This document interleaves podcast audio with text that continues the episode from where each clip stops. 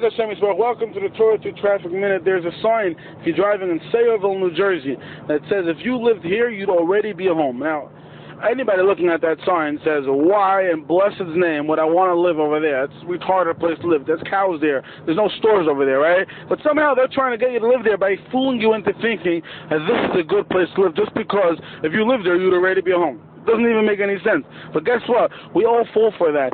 Everything we buy, there's a sneaker now that people are wearing. They're called On Clouds. Right? I happen to own a pair, so I can make fun of them. If you would have asked me five years ago what I think of them, I would have told you the top part looks like my grandmother's Tisha B'av shoes, and the bottom part looks like a trampoline. All in all, it's a pretty ugly sneaker, right? So why are people wearing them? Why do I have them? Because I saw somebody else wearing them, and somebody else, and a little blinking light went on in my psych and said, if you had this pair of sneakers, you'd be happy. If you had this house, you'd be happy. And that's what they're, they're trying to say. If you live there, you're ready to be home, fooling you into thinking that that's where maybe you should want to relocate your whole life just because one time you're stuck in traffic and that's where you want to live. Doesn't make any sense.